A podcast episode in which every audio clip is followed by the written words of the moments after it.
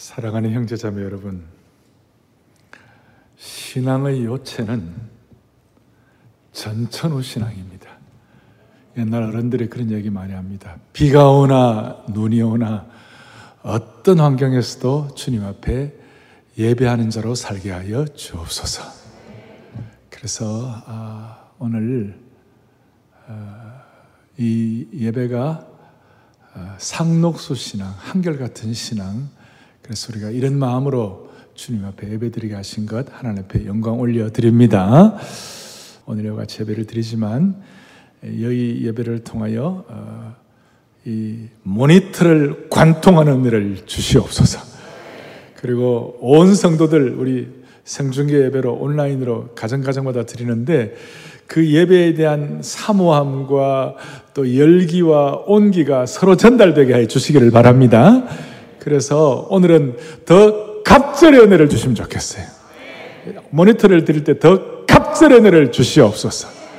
그리고 저도 오늘 평소에 비해서 더 이렇게 주님을 사모하는 마음으로 말씀을 여러분들과 나누기를 원하는데 어, 갑절해 주시고 또 이런 기회를 통하여 온 교우들 또 한국 교회가 우리 온 성도들이 영적으로 결속되게 하여 주시옵소서.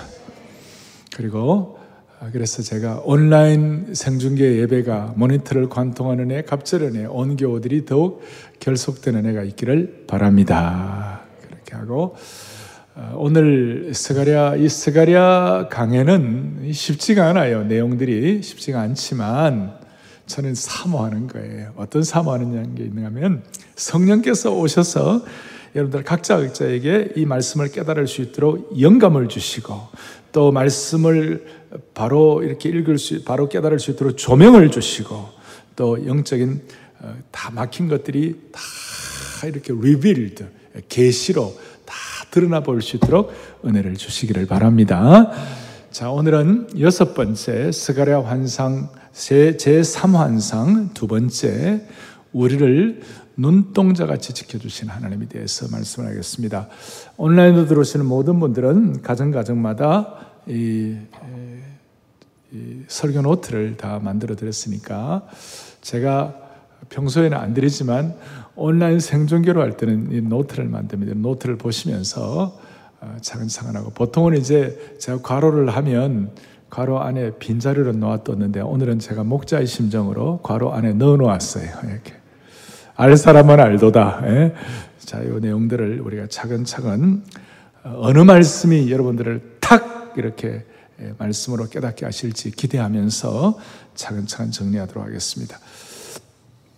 오늘 본문은 지난주의 본문과 연결된 것으로 계속해서 스가랴 제3환상의 두 번째 부분인데 지난주는 우리가 측량사 이 측량주를 가지고 측량을 하는데 어, 폐허가 된 곳, 성벽이 다 무너진 곳, 측량할 것이 없는데도 불구하고 우리가 아마 예수 그리스도라고 구약에 나타난 현현, 나타난 예수님이라고 생각하고 그분이 측량을 하는 것인데 그 이유는 뭐냐?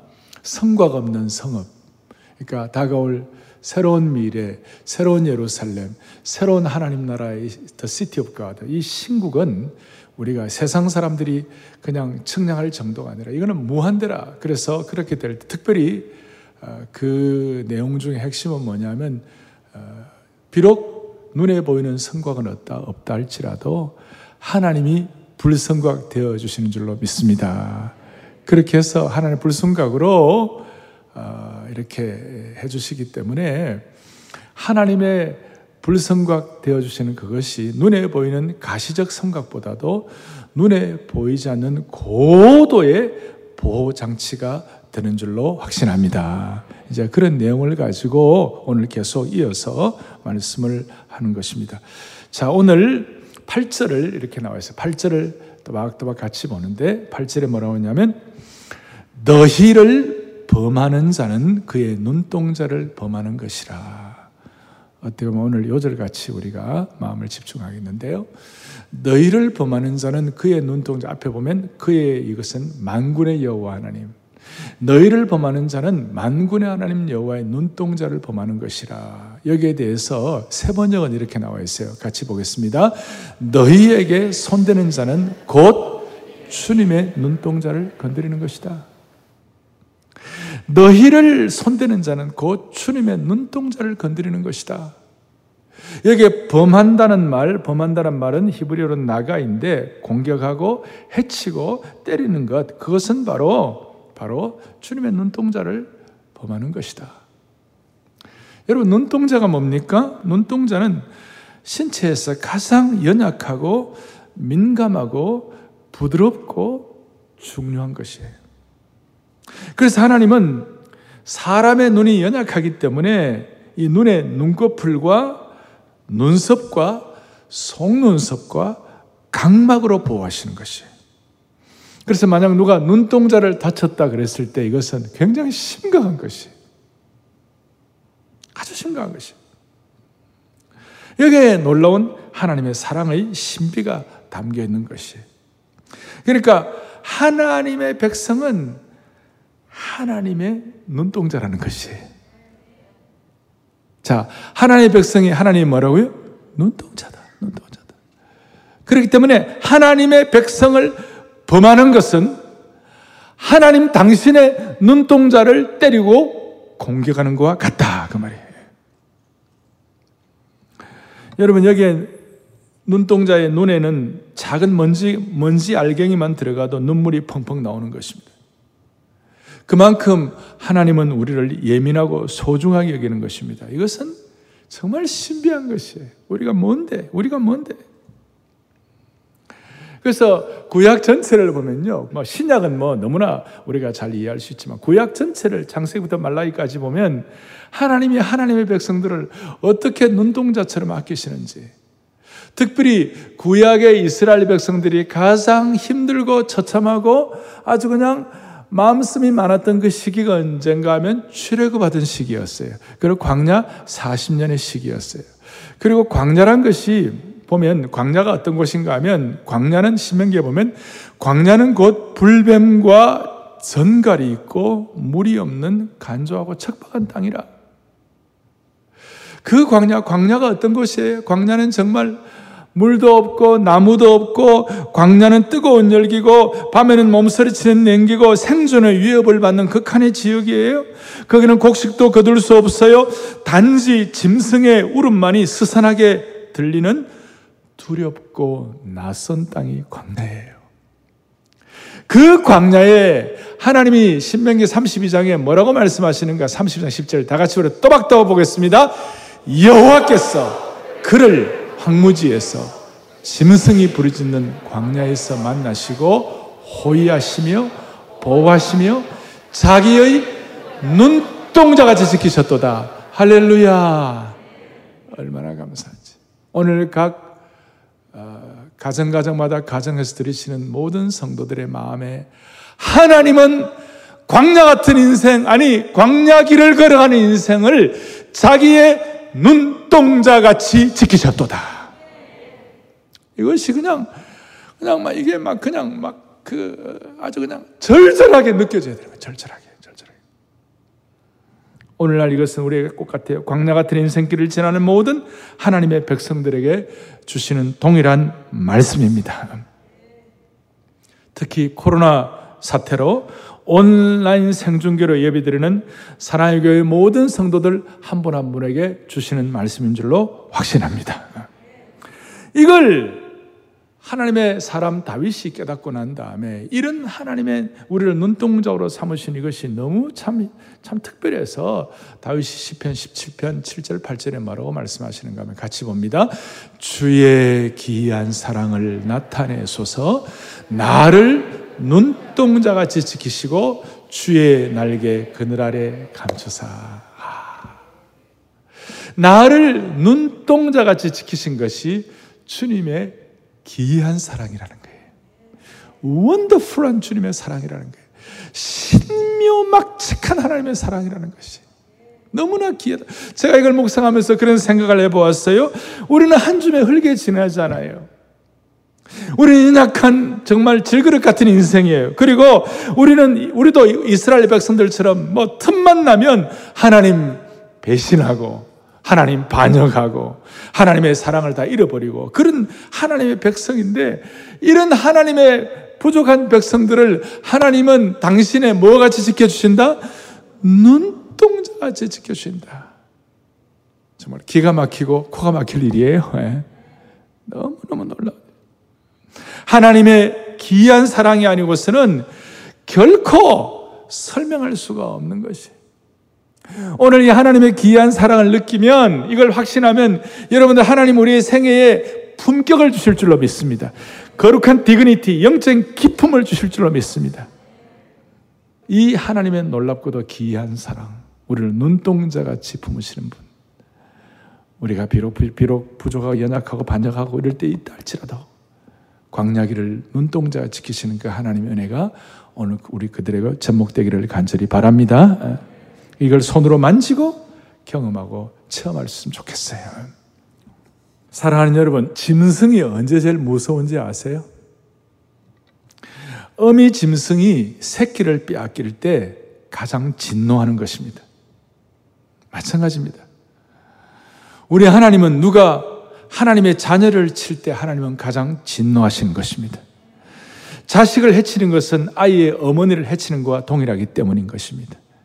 그래서 사도행전 9장 4절에 오면 사도 바울이 변화되기 전에 하나님의 백성들을 핍박할 때 나중에 마상에서 거꾸로 져 가지고 주님의 음성을 들었는데 사도행전 9장 이렇게 나와요. 4절에 사울아 사울아 너가 어찌하여 나를 박해하느냐. 사울은 예수님 직접 박해한 적이 없어요. 그런데 하나님의 백성들을 핍박하니까 주님 뭐라고 했어요? 네가 왜 나를 핍박하느냐? 하나님의 백성을 사랑의 눈동자로 보시고 하나님이 주님이 동일시하셔 가지고 하나님의 백성들을 핍박하는 것이 하나님을 핍박하는 것과 동일하다 이것이 저는 여기서 너무 감사가 되고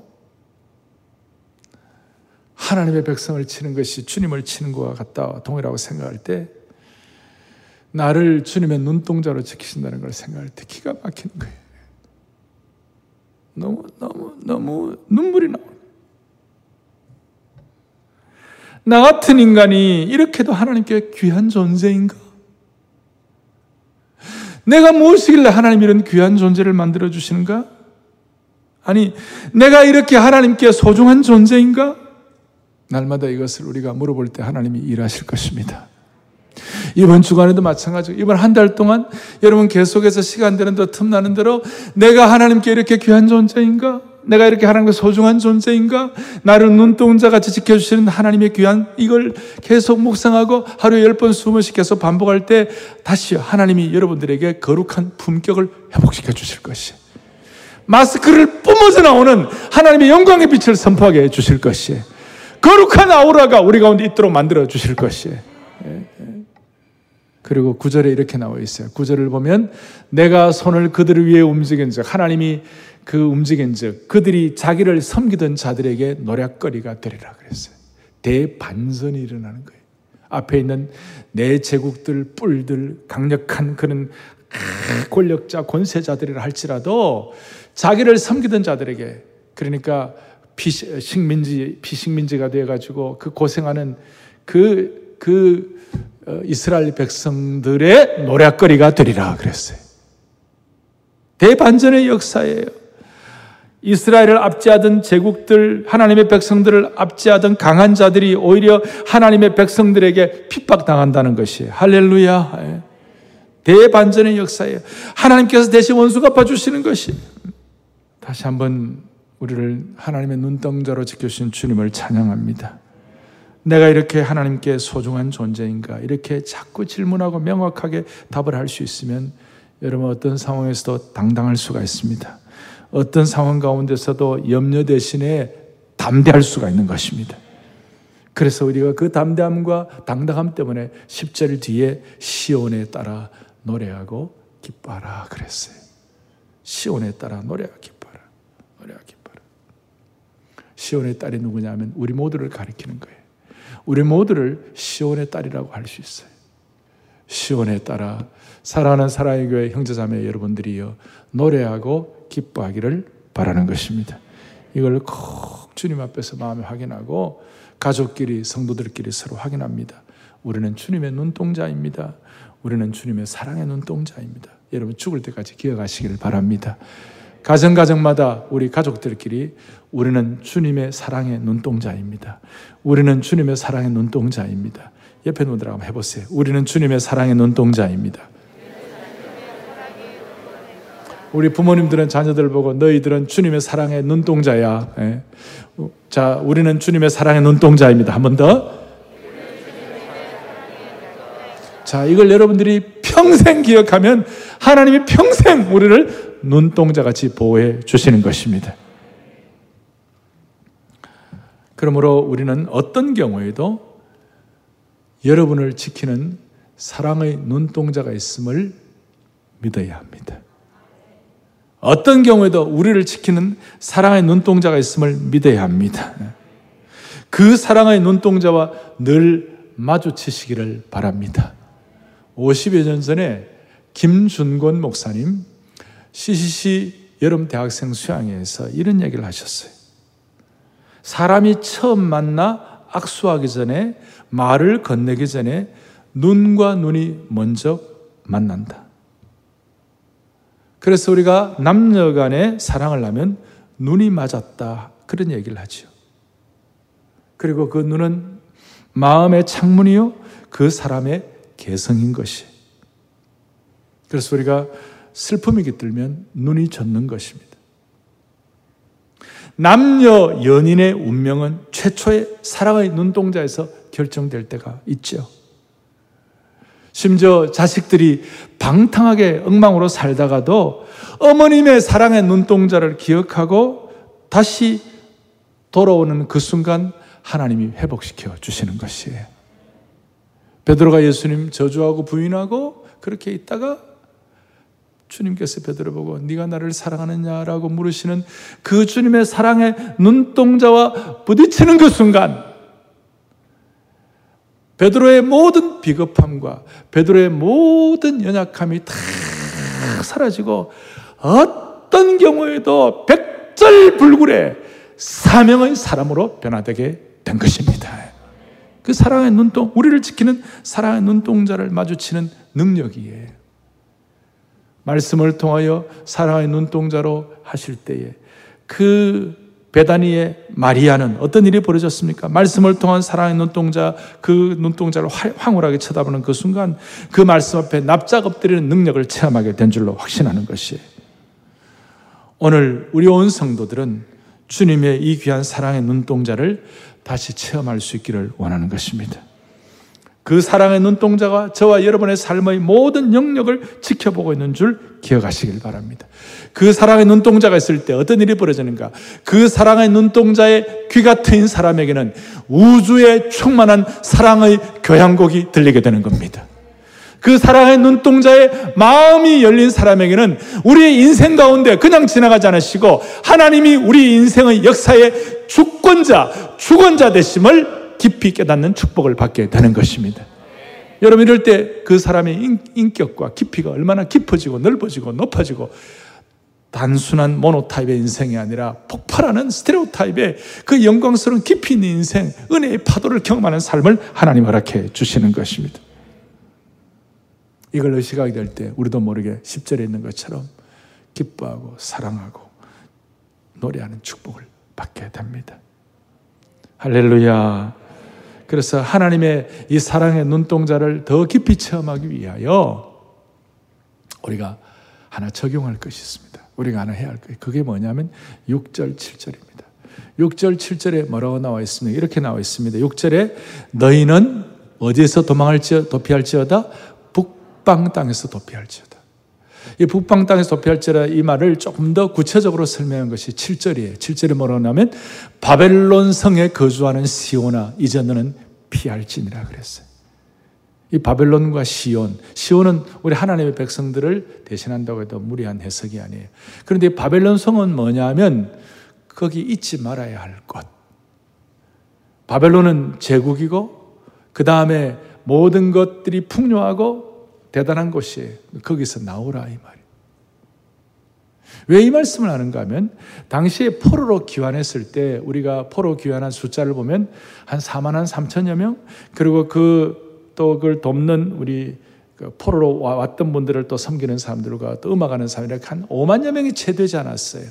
그 대부분의 이스라엘 백성들은 바벨론에 그대로 남아 있었어요. 남아 있었던 이유는 뭐냐면 어, 불신앙 때문에 또 오염되었기 때문에 마치 사과 상자 속에 썩은 사과가 안에 있을 때 전체가 다 썩어가는 것처럼 사람들의 마음이 오염이 되었어요. 또 어떤 사람들은 조국의 암울하고도 황폐한 상황 때문에 또 어떤 사람들은 오랜 이국 생활로 인해서 조국에 대한 애착심을 상실했기 때문에 또 어떤 부류의 사람들은 유대인들이 상술이 있으니까 나름 바벨론이나 페르시아에서 어, 성공하고 나름 안정과 번영을 누리고 안주하는 것 때문에 돌아오질 않았어요. 근데 오늘 스가랴를 통하여 깨닫게 하신 말씀 바벨론에서 나오라. 북방에서 나오라. 북방이 바벨론, 바벨론에서 나오라. 도망 나오라. 그리고 나오라, 도피하라 하는 이 말은 그냥 적당한 권면이 아니라 여기에 긴박성이 들어있어요. 여기에 명령형이 들어있어요. 오늘 우리가 하나님의 사랑의 눈동자로 하나님의 사랑의 대상으로 우리가 하나님 앞에서 품격을 가지고 살기 위해서는 하나님이 우리에게 요구하시는 거예요. 북방에서 나오라. 너희들 꺼리끼는 게 있으면 나오라. 하나님과 나와 하는 어떤 은밀한 세상 사람들은 모르지만 하나님과 나와 하는 나오라. 급하게 나오라. 지금 도망쳐 나오라. 여러분, 이, 이, 말씀을 할 때에 우리가 이 뉘앙스와 함께 연결되는 것이 창세기 19장에 나타난 거 있죠. 거기에 보면 로스의 얘기가 나와요.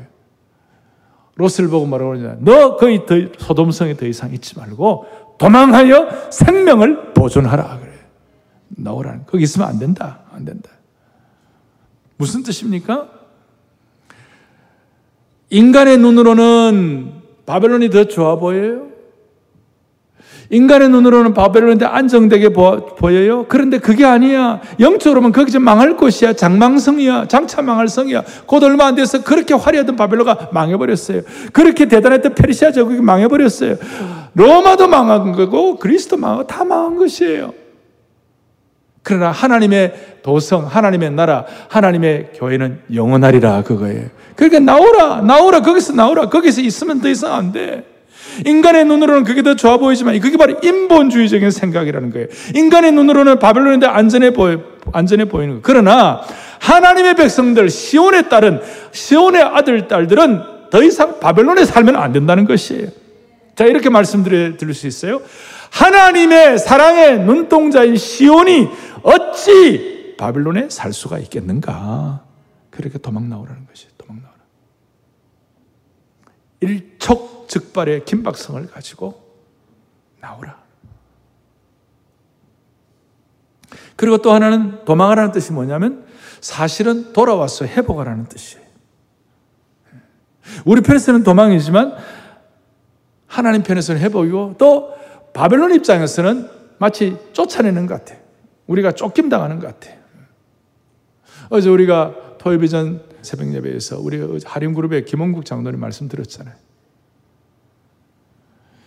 하나님의 창조 질서를 따르면 순종하면 하나님이 예비하신 반드시 예비하신 약속의 풍성함을 주시는데 반대로 하나님의 창조 질서를 순종하지 아니하 불순종하면 그 길을 따르지 않고 다른 길로 가면 반드시 값을 치르게 되어 있다는 것이 반드시 시험 받고 반드시 고통 당하고 반드시 실패하는 거예요. 어떨 때는 그 자리가 이를 갈면서 우는 자리가 될 수가 있다는 것이 그래서 하나님 돌아오라고 말씀하시는 거예요. 돌아오라는 것은 망하라는 것이 아니고 엎어진 그 자리에서 망하라는 것이 아니고 이를 갈고 울면서라도 돌아와서 회개하고 회복하라는 그런 뜻이에요. 그래서 나중에 따지고 보면 하나님께 내어 쫓기는 것이 하나님께 내어 쫓기는 것이 결국은 내 쫓기면 축복을 받게 된다는 겁니다. 아 이게 이게 무슨 말인지 어제 온 사람만 알 수가 있어요. 도망치는 것, 축출당하는 것이 어떻게 보면 내어 쫓김의 축복이 될 수가 있다. 여러분과 저만이 아는 하나님과 나만이 아는 바벨론의 속박, 또 나도 모르게 이제는 죄가 자꾸 이렇게 익숙해져가지고 완고하게 된 내 마음의 심정, 그런 것들, 무뎌진 것들로부터 튀어나오라. 어떤 기혼자가 혼외의 누군가에게 눈길을 줄 때 이 정도는 괜찮지라고 여기다가 조금 더 깊어지면 결국 누군가가 그래도 되나? 라고 말하면 문제없어. 아직까지 별일이 없어. 말하는 단계로 넘어가고 결국은 불륜의 관계로 들었을 때 곁의 사람이 그래서는 안 된다라고 말리지만 나만 그런 게 아니잖아.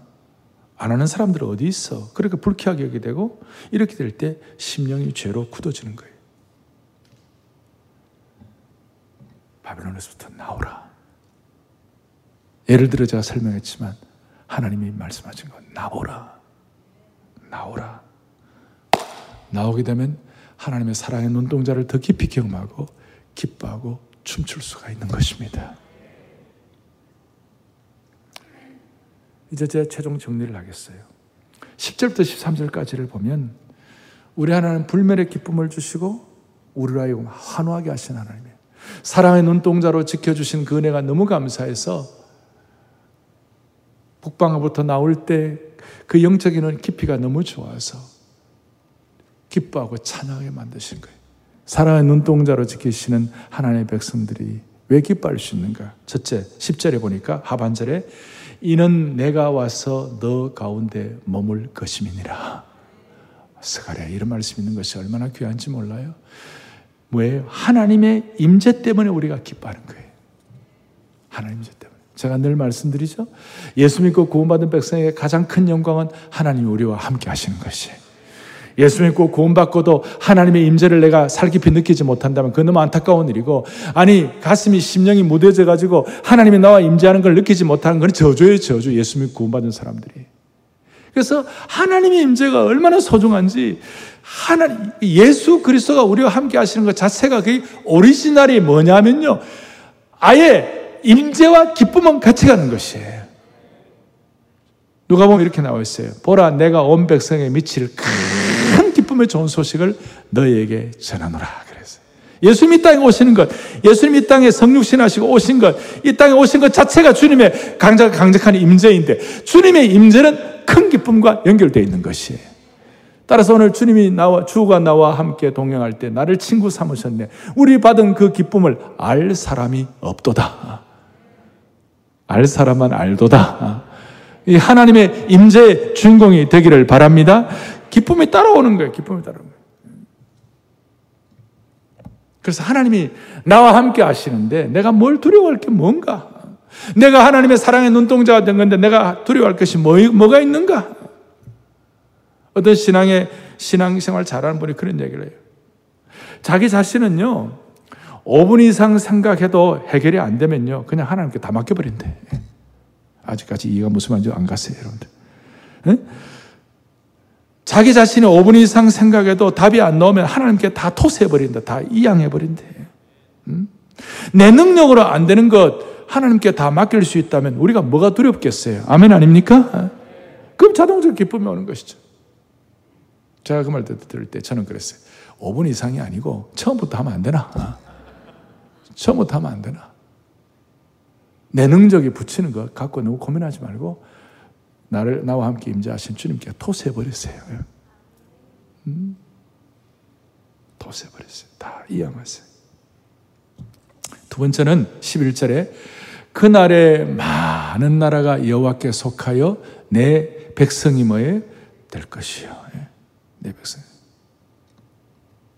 뭡니까? 온 세계 열방의 주님 앞에 돌아온다는 것이. 지금 스가랴 입장에서는 이 말을 깨닫고 뭐 들을 그런 여유가 있는 형편이 아니죠. 황폐화되어 있고 교포로 1차 포로 귀환되어 있고 뭐 모든 것이 척박한 조건인데 뭐라고 되어 있어요? 장차마에 많은 나라가 그날에 여호와께 속하여 많은 전 세계적인 구원이 있을 것이기에 기뻐한다 그 말이에요. 예? 전 세계적인 구원 때문에. 그래서 어떻게 그 당시에 그 어려움을 겪던 그 스가라 시대의 백성들이라면 이게 뭔 소리요? 이게 뭔 소리요? 저는 이렇게 생각. 이번에 코로나 사태 이후에 이번 11월 달에 있을 사랑의 교회 대각성전도 집회, 새생명 축제는 오늘 두 번째 11절에 된 것처럼 그날에 많은 하나님의 백성들이 믿지 않는 분들이 주님 앞에 돌아와 가지고 하나님의 백성이 되는 기적이 일어나기를 바라는 것입니다. 오히려 원래 가장 강력한 새 생명 축제의 열매가 있기를 원하는 것입니다. 이게 신비한 하나님의 나라의 어떤 어, 원리예요, 원리. 세 번째로는 12절.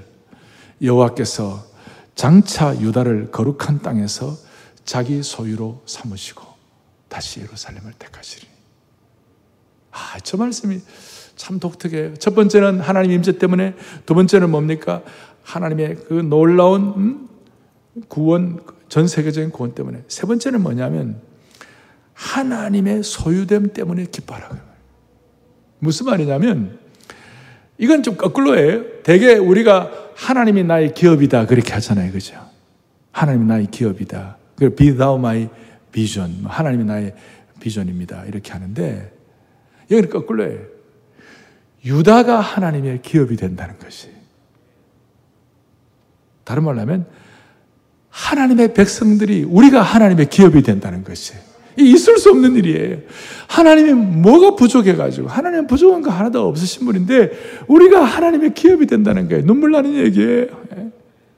오늘 사랑의 교회 모든 성도들이요. 온라인 생중계로 예배드리는 모든 분들이요. 오늘 방송으로 참여하는 전 세계에 있는 모든 하나님의 권속들이요. 여러분이 하나님의 기업인 것이에요. 우리가 하나님의 기업이라고 생각할 때 기쁨이 나오는 거예요. 찬양이 나오는 것이에요. 우리 같이 미천한 인생이 어떻게 하나님의 기업이 될 수가 있냐고요. 그런데 하나님의 환상, 하나님의 놀라운 하나님의 하나님의 인도하시면 우리로 하여금 우리로 하여금 우리가 하나님의 기업이 된다는 것이에요. 그래서 우리를 눈동적으로 삼으신 것이죠. 하나님의 기업이 된다는 그 순간 우리는 특별한 신분이 되는 줄로 확신합니다. 사랑의 눈동자의 신분이 되는 거예요. 이걸 알기 때문에 나중에 스바냐는 스가리하고 스바냐는 이름이 좀 비슷하죠? 예. 스바냐 3장 17절에 잘 아시죠? 그 그가 너로 말미암아 뭐예요? 기쁨을 이기지 못한다. 우리가 하나님 앞에 기쁨을 이기지 못하는 기업이 되는 축복을 찬양합니다. 예. 그럴 때에 앞에 뭐가 나오느냐? 유다를 거룩한 땅에서 자기 소유를 삼으시고 그랬어요. 성경에 보면 성경 전체 거룩한 땅, 구약에서 거룩한 땅이라는 말이 유일하게 여기 나와 있어요. 우리가 하나님의 기업이 될 때 우리가 속한 각 영역들이 홀리랜드가 되는 줄로 믿습니다. 거룩한 땅이 되는 줄 믿습니다. 이게 이제 점점, 점점 올라가요. 처음에는 뭡니까? 하나님 이치 때문에 기뻐하고 두 번째 수많은 백성들 구원을 기뻐하고 세 번째는 뭐예요? 우리가 하나님의 소유됨 때문에 기뻐하고 네 번째가 뭐냐면요.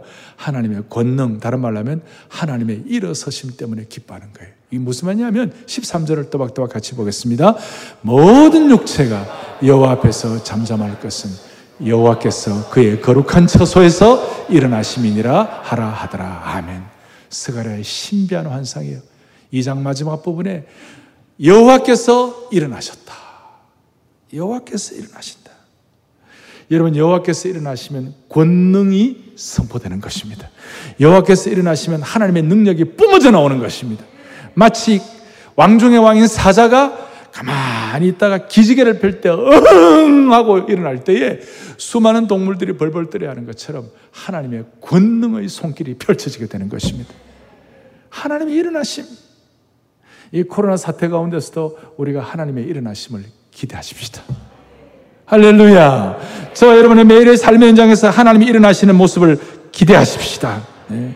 이게 뭐 하나님이 일어나신다는 건 어떤 뜻인가 하면 우리의 삶의 모든 삶의 시대, 삶의 history, 삶의 상황과 상황을 하나님은 그냥 방관하거나 그냥 내쳐놓지 않으시고 거기에 하나님이 주권자가 되셔서 하나님이 간섭하신다는 것이에요. 하나님께서 적극적으로 개입하시고 살피시고 친히 책임을 지시고 인도하신다는 뜻인 것이 우리를 시편 기자의 말처럼 일어나서 도우시고 깨어 살펴 주시는 것이 하나님은 저와 여러분의 삶에 개인의 삶에 무관한 분이 아니세요. 무심한 분이 아니세요. 하나님은 대한민국의 삶에 대한민국의 역사에 무관심한 분이 아니세요. 이런 하나님의 백성들이 집중력을 가지고 기도할 때 하나님은 일어나시는 것이 하나님은 역사 앞에 일어나시는 분이세요. 그래서 세상 권력 앞에 걱정하지 마시기를 바라는 것입니다. 일어선다는 것이 무슨 뜻입니까? 우리가 공, 공격당할 때 주님의 눈동자가 아파서 벌떡 일어나시는 것이. 그리고 우리가 기뻐 찬양할 때 주님은 벌떡 일어나는, 일어나시는 것이. 비록 우리가 더더더더 하고 말도 더듬고 이래 하더라도 주님을 좀 부족하지만 주님을 찬양할 때 주님 벌쩍 일어나는 거예요. 여러분 손자 손녀들이 이게 6개월 1년도 안 돼가지고 이게 더더더더 하면서 있잖아요. 막 좀 기대가지고 일어나가지고 있잖아요. 더더더다고 그럴 때 할아버지가 벌떡 일어나는 거예요. 왜 그런지 저한테 묻지를 마세요. 하나님은 우리가 찬양할 때 벌떡 일어나시는 거예요. 여기저기서 얻어맞고 상처받는 상황에서도 하나님을 기뻐 찬양할 때 하나님은 벌떡 일어나시는 역사를 주관하시는 능력의 하나님이십니다. 그래서 오늘 주일도 우리의 찬양과 예배를 통하여 하나님이 벌떡 일어나시고 하나님의 능력을 베푸시는 주일이 될 수 있기를 간절히 바랍니다. 10편 110편 3절을 다 같이 보겠습니다. 같이 또박또박 보겠습니다. 주의 권능의 날에 주의 백성이 거룩한 옷을 입고 즐거이 헌신한 새벽의 술 같은 주의 청년들이 죽게 나옵니다. 아멘. 하나님이 일어서시는 그날이 주의 권능의 날이 되는 것입니다. 주의 권능의 날에 주의 백성이 거룩한 옷을 입고 즐거이 헌신할 때 찬양할 때 새벽 이슬 같은 주의 청년들이 죽게 나오는 도다. 물리적으로 물리적으로 젊은 청년들도 나오지만 영적으로 이런 말씀을 깨닫고 주님 앞에 나오는 그런 하나님의 백성들 때문에 하나님이 일하시는 것인 줄로 믿습니다. 오늘 말씀을 정리하겠습니다. 우리의 삶의 자리가 하나님의 거룩한 눈동자임을 확인하는 자리가 되게 하시고 바벨론과 북방에서 나오게 하시고 주님의 임재와 하나님의 새 백성 되는 것과 하나님의 소유됨과 하나님의 일어나심을 참으로 기뻐하는 자리가 될 때 모든 것이 정상으로 돌아갑니다. 가정이 정상이 되는 것이고 우리의 공부하는 학원가가 정상화되고 되게 하시고 직장이 정상화되게 하시고 정치가 정상화되도록 만들어 주시는 거예요.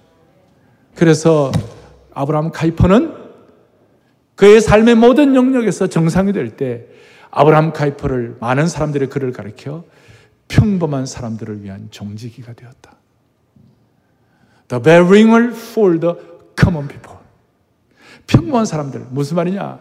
아, 내가 속한 곳에 문제가 보이고 뭐 거기 오염되고 그러면 경고의 종소리를 바라게 되고 혹은 진리가 회복되어 거룩한 조서가 되어 그렇게 할 때는 축하의 종소리, 기쁨의 종소리가 되는 것처럼 우리는 앞으로 사랑의 교회 모든 성도들과 이 말씀을 듣는 한국교회 모든 성도들은 이 시대를 향한 사명의 종지기가 되기를 원하는 것입니다.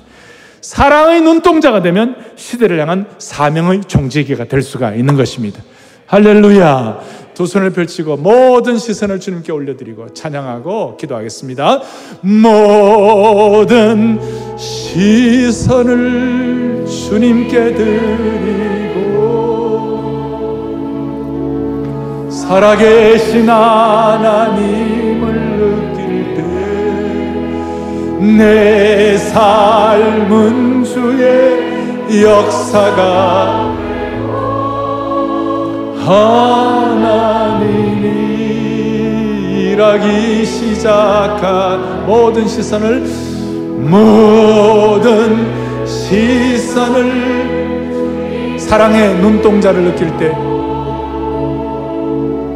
사랑의 눈동자를 느낄 때 내 삶은 주의 역사가 되고 하나님이 일하기 시작. 다시 한번 모든 시선을 모든 시선을 주님께 그 사랑의 눈동자를